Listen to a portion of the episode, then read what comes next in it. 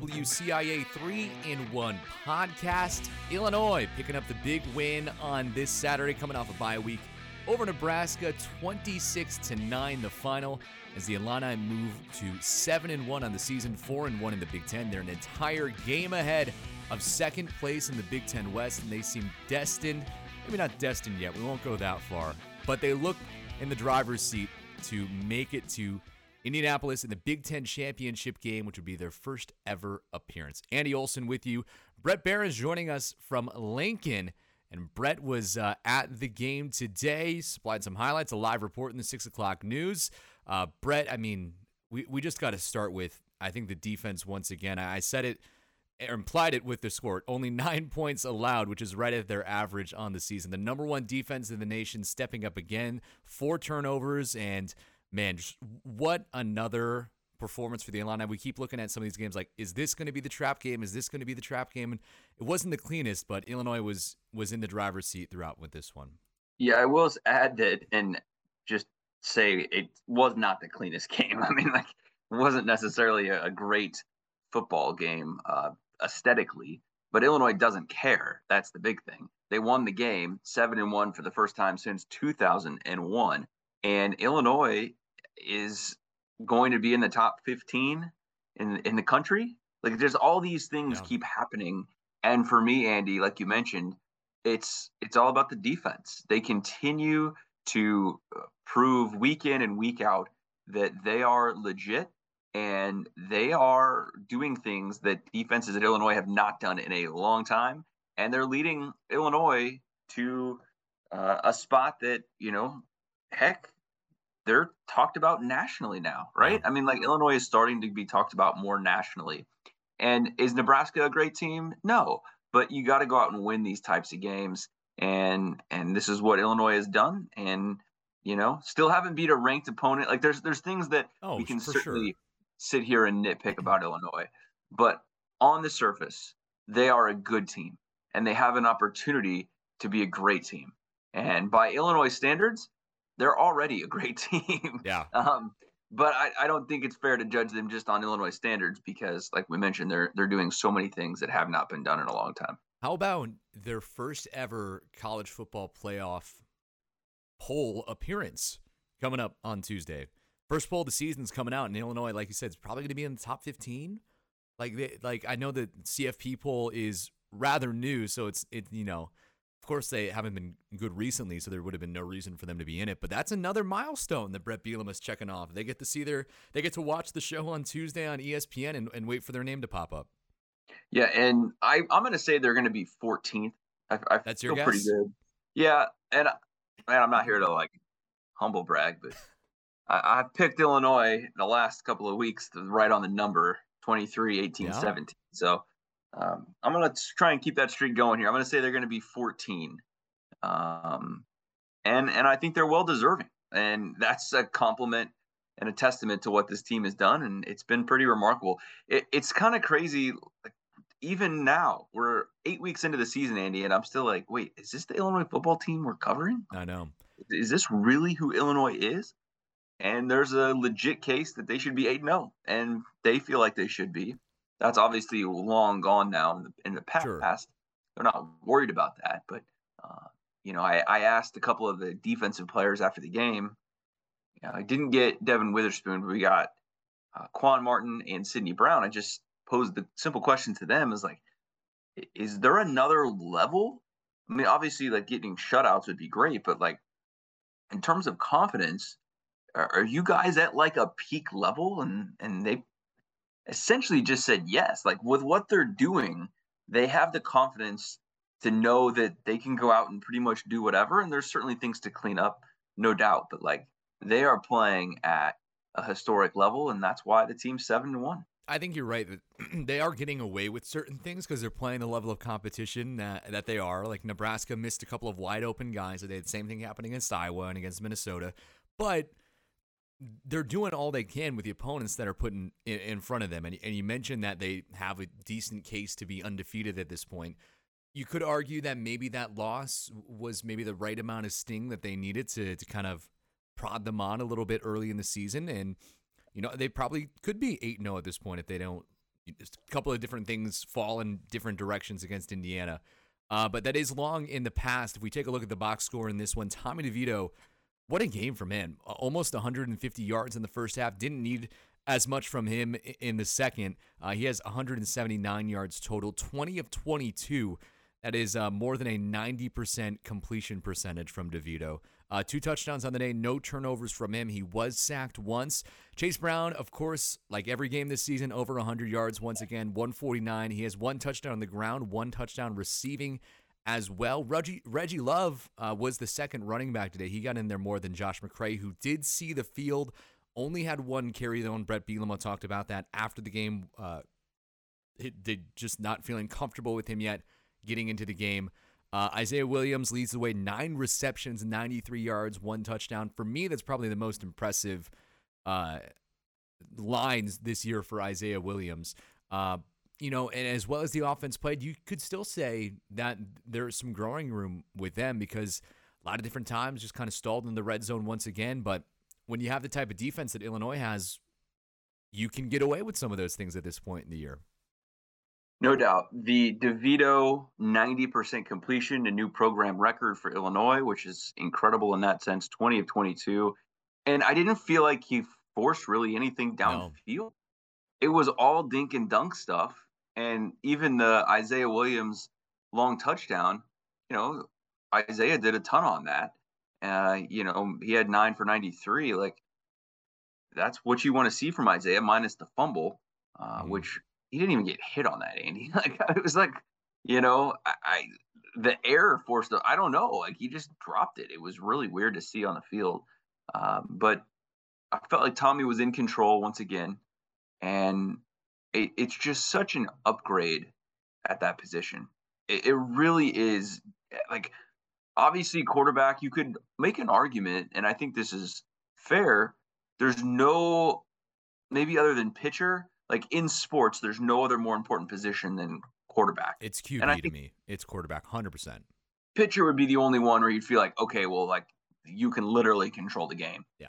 But there's so many moving pieces in football that to me it makes it way more valuable in the quarterback. And so you can just see. I mean, what's what's Tommy been worth to Illinois and wins this year? Like, if he had a W A R, would Multiple. It be like three and a half?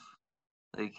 You know, I mean, and it's maybe not fair to like just compare it to Art, but his value is just exponentially higher. Yeah. And it's so easy to see how one guy can make the difference, you know? And it, it's been fun to just watch that transformation from him. And, and he's a confident dude, you know, but I think he's also pretty down to earth with a lot of things, if that makes sense. Like, I think you can be confident and yet also have an understanding of, okay, my purpose is this, my role is this, being confident in all of that and knowing that you're pretty good, you know? Um, I don't know. It just, it struck me today after the game too, talking with Tommy, where he's just like, hey, you know, um, this is working. And we talked about this on the pregame show with Jeremy, but like, it's fun to just see those stories develop, right? And obviously winning is the biggest thing because people are just happier and winning is fun and everything else. I mean, that that's the biggest part of it. But, like, Tommy has this air about him. And it's similar to some other guys on the team, you know, but it's just like, hey, we're good. And they believe they're good now because they are. I mean, the we're at a point now, eight games in, you know, what? So we're two-thirds of the way through the season right now, the regular season. I mean, think about that. Uh, or three, you know, well, only four games left. Yeah, so two, two-thirds. Like, they're good. I mean, I, I, I think they are, and I know they are because I've seen it. And, uh, you know, they're trending on a very, very good path now uh, to to do even more things here. Only two more games. I mean, like, to me, Andy, that's part of the crazy thing, too. They've only got to win two more games to get to Indy. Yeah. Two weeks from right now, they can lock up a spot in Indianapolis. They can. And they're going to be favored in both of those games. Mm-hmm. Now, Michigan Barring, State Michigan State is playing Michigan well right now, but I think Illinois will still definitely be favorites there. But barring a Michigan State loss next Saturday, which I wouldn't expect at home, I would think Illinois is a touchdown favorite. Unless Michigan State obviously beats Michigan or something like that crazy. They're going to be favorites against Michigan State at home and Purdue at home. both games at home with an opportunity to punch that ticket. And think how free they could play at Michigan yeah. if there's not the pressure of you have to win. You know what I mean? Yeah. Like I just I, I think that would be huge for this team to just have that pressure off, go to Michigan and see what happens. Because I'm starting to buy in now more, Andy, to the fact of why can't they compete with Michigan? I think Michigan's the better team. I think they have more talent. But, like, if this defense continues to play the way that it does, why can't Illinois compete? I'm starting to see more Michigan fans online be like, I'm kind of worried about that game now all all, all of a sudden, which is such a crazy, like, juxtaposition compared to what it was at the beginning uh, of this year, where that was going to be like the cakewalk rolling into Ohio State week for Michigan. So wild times. Uh, you know, we've already talked a little bit about the defense, but going into the numbers, uh, Johnny Newton and Kanena Odaluga with sacks on the day. They each had one of them. Uh, Sidney Brown leading the team in total tackles. He had two interceptions. Quan Martin had another interception. Just the secondary has been so crazy this year. I think I saw that sixteen of the twenty, ooh, twenty-two turnovers or something like that had been forced by the safeties on this team. Like, just Ryan Walters has the secondary playing so well, and it, it just they're playing at such an astronomical level that it's hard to just talk about now because it, we've already said it all about about this unit. It seems like, and then they keep doing it again. And it's just impossible, I feel like, to to qualify or or quantify. Yeah, and, and they're confident and they believe, and uh, I think they're they're going to get a lot more attention here. A couple things that really stood out to me just watching the game on the sidelines and, and filming it with our cameras.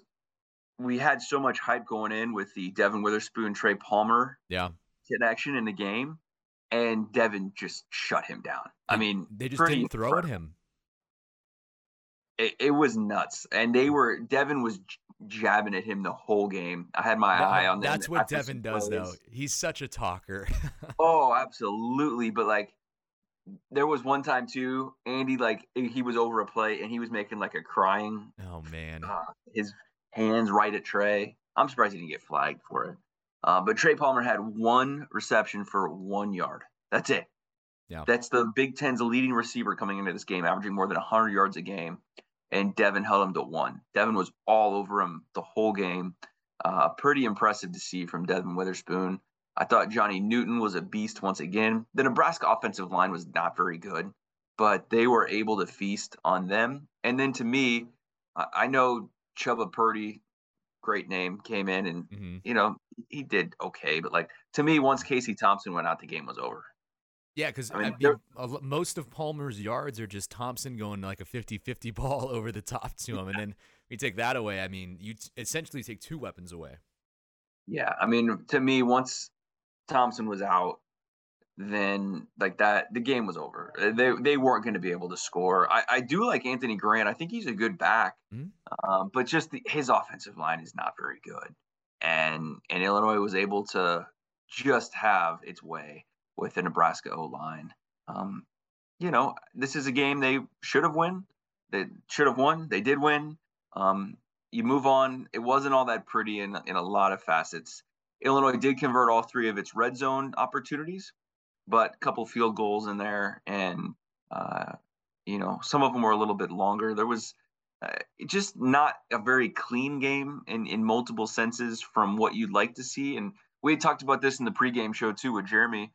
This is this will go down for me as another game where they should have put up forty points. Yeah. You know, you just look back at their schedule and, well, why didn't you put up more points? Like, and that's where we're at, though, critiquing this team, which is not a bad place for the team to be. It's just like, I think the bar is starting to raise here. Okay, well, if you're going to, you know, win the rest of your games or, you know, be competitive, and like you look at the schedule, it's really not that daunting, right? Like I think you got Purdue and Michigan. That's it. You're going to be favored most likely big time against Northwestern, and you know, there's no reason to think they're not going to be favored by at least a touchdown against Michigan State. So, um, I asked you this last week or a couple of weeks ago, I think it was, but like, is nine wins the low point now? now, probably. If, if they only win nine, is, is that like the low bar? Yeah, I mean, I think I don't want to say nine's a guarantee, but I think you're for sure going to take at least one of Michigan State, Purdue. Northwestern, in my mind's already already done with. They looked awful against Iowa today. Like, yeah, Iowa scored like five times. Incredible. I know that that was bad. Nine, yeah, I think nine's like your your low bar. Like ten, yeah, I think is what pe- is what people should expect at this point. That's just crazy, though, Andy. ten wins? I mean, like, I don't, I don't know. Since That's... two thousand one, man, it's been two decades since there's yeah. been a team this good. And, and, you and know, they won ten and two that year and won the Big Ten. And, you know, they've they've only won ten one other time. You got to go all the way back to nineteen eighty-nine. Like, wild. You know? And you Think know, about that. It's nuts. thirty years, they've won ten games twice. They keep improving that bowl stock as well. So uh, it, now they have their first winning season since two thousand eleven, I believe, locked up. Yeah, and, yeah, and, they went two, they went seven and six in back-to-back yeah. years in ten and eleven. You know, and and now that bar is raised back to the Rose Bowl team that won nine games. So, um, you know, I, that's where I'm going to say low. The low bar is nine. If if they mm-hmm. don't win nine, obviously that's disappointing uh, for what could be here in the final four games of the regular season. And you know, I, I would say ten. Like, ten is realistic at this point. I did see this stat as well. Since the undefeated season in fifty-nine is what I believe, the, the most the most recent undefeated season for Illinois, um, they've only gone seven and one three other times, eighty-three, eighty-nine, two thousand one, and now twenty twenty-two. Like, you're going back seventy years and I've only done something like this four times. It's just unprecedented, clearly, territory for what Illinois football is and has been over the past lifetime. That's a, literally a lifetime, Brett. Right? Exactly. Just, just nuts. Well, to if we're going to leave off with a, a little look ahead. I feel like we always look at things from the macro level a little bit on the podcast. We're allowed to look forward. The team can't look forward or past Michigan State or anything like that, but we can. You we... have declared like nine wins should be the low bar. Ten's probably likely. Um, looking at this Michigan State team, is there, you know, what needs to happen or go wrong for Illinois to drop that one? Because they're going to be considerable favorites, I feel like. Probably more, I don't know about more than a touchdown, but it'll be close, probably around one touchdown, I'd say. Yeah, I think they just need to continue to play the defense they are, and they're they're playing complementary football. Um, Michigan State is is not a great team. Um, they rank similarly to Illinois in offense, um, you know, averaging about twenty-seven, twenty-eight points a game. But their defense is not very good. And it's going to be – will it be a sellout? They're saying it's close. They're saying it's real close. I'm going to say they're going to push hard here, and I'm, yeah. I'll say they're going to sell out next Saturday. I'd agree with you. Which would be the first sellout since twenty sixteen. I haven't checked the weather, but, you know, if it's going to be a nice day, I, that would certainly help the the fans come back. Mm-hmm. Um, does say forty percent chance of rain, but sixty-five. Not bad. So at least warm. And, yeah, I'm going to say a sellout, sixty thousand plus there. Based on uh, what I've heard them say in the ticket office, I'd say – I'd probably agree with you. Like they they think they're real close, and they they have a team that deserves that. You know, yeah. uh, deserves that support. So pretty impressive stuff. I, I, I think they will win against Michigan State. Um, we'll see what Purdue does. Purdue's also on a bye uh, this week, so they're going to be coming in. Uh, I don't. Who does Purdue have next week? Do you see? Do you know? I'm trying to think off the top of my head. I do not. They still have Iowa, don't they? Yeah, I know they still have Iowa and Wisconsin left. No, they already beat Wisconsin. Oh, they beat Wisconsin. Yeah, you're right. Good call. We're, uh, um, but they're they're going to come in. Um, they're they're off this week. They play Iowa next Saturday at home. Oh, I should have just gone with it. I knew it in my gut. So you know, they're Purdue's coming off the loss at Wisconsin, and then. You know, they, they get the bye now, come to Illinois on the twelfth, and and uh, you know? Pretty crazy stuff, Andy. I, I think I think they will sell it out, and uh, and I think they'll they'll beat Michigan State. So uh, we'll see. It's, Are you uh, booking hotel rooms in Indianapolis yet for the first weekend in December? I think it might be worth a peek, you know? I think a lot of fans should be looking at something like that, you know, just to maybe take a little, little glance, peek. Just see what see what options are out there. I'll be in New York covering the basketball team, so unfortunately I won't get to cover it if it does come to be. But what have you even considered what it would be like covering an Illinois Big Ten championship game in your time, Brett? No, I really haven't. It, I been, haven't. How long have you been here, and like how out of uh, like a reasonable expectation has that thought been in the past? This is my tenth season covering the team, and like that's literally never crossed my mind.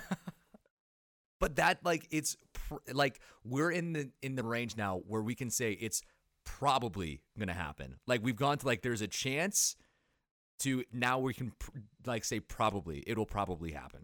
Yeah, we need like a what we need the F P I to see. That'll probably come out what tomorrow yeah. or Monday.